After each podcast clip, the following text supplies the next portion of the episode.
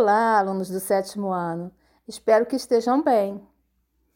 No MCE dessa semana, a obra de Tom e Vinícius que vamos estudar intitula-se O Morro Não Tem Vez.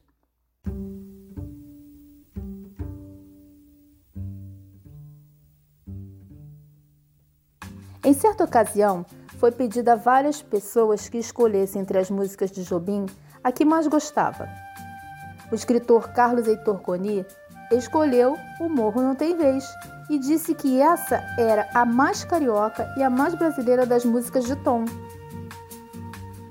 Vocês vão notar que, de acordo com as informações presentes nessa letra de canção, a gente pode concluir que o eu lírico era um defensor dos valores e talentos do morro.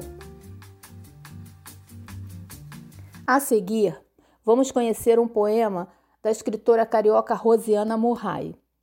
Rosiana já escreveu vários livros para o público jovem e também para os adultos.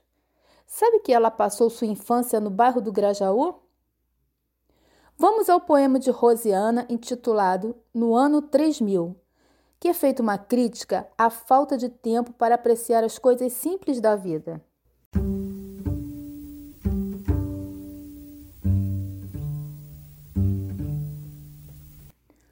No ano 3000, os homens já vão ter se cansado das máquinas e as casas serão novamente românticas e o tempo vai ser usado sem pressa. Gerânios enfeitarão as janelas, amigos escreverão longas cartas, cientistas inventarão novamente o bonde, a charrete. Pianos de cauda encherão as tardes de música e a terra flutuará no céu muito mais leve. Esse poema é muito bonito, né? Eu gosto muito.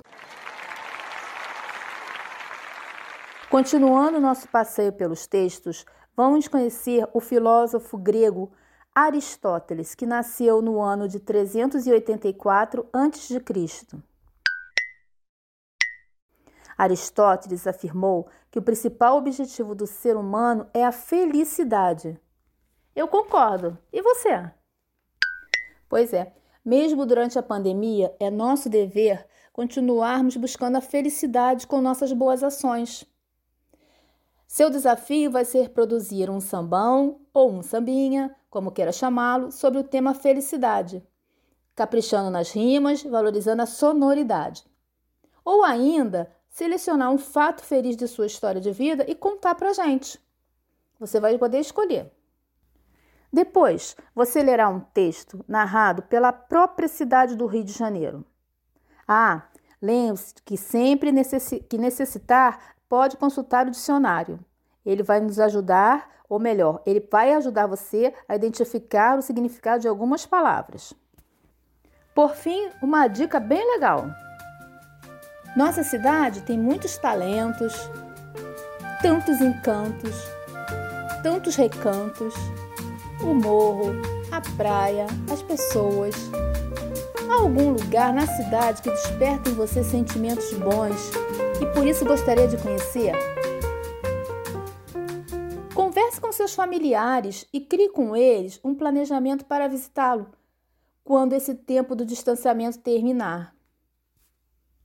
Ah, não posso esquecer de, de agradecer o aluno Vincenzo, da turma 1704 da Escola Coelho Neto, por ter enviado para a gente um lindo poema de cordel com o tema Simplicidade da Vida e as Boas Ações. Espero que gostem do material, tenham uma boa semana e até breve.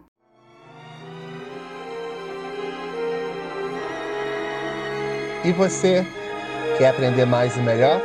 Então ouça nossos podcasts e compartilhe à vontade. Até breve!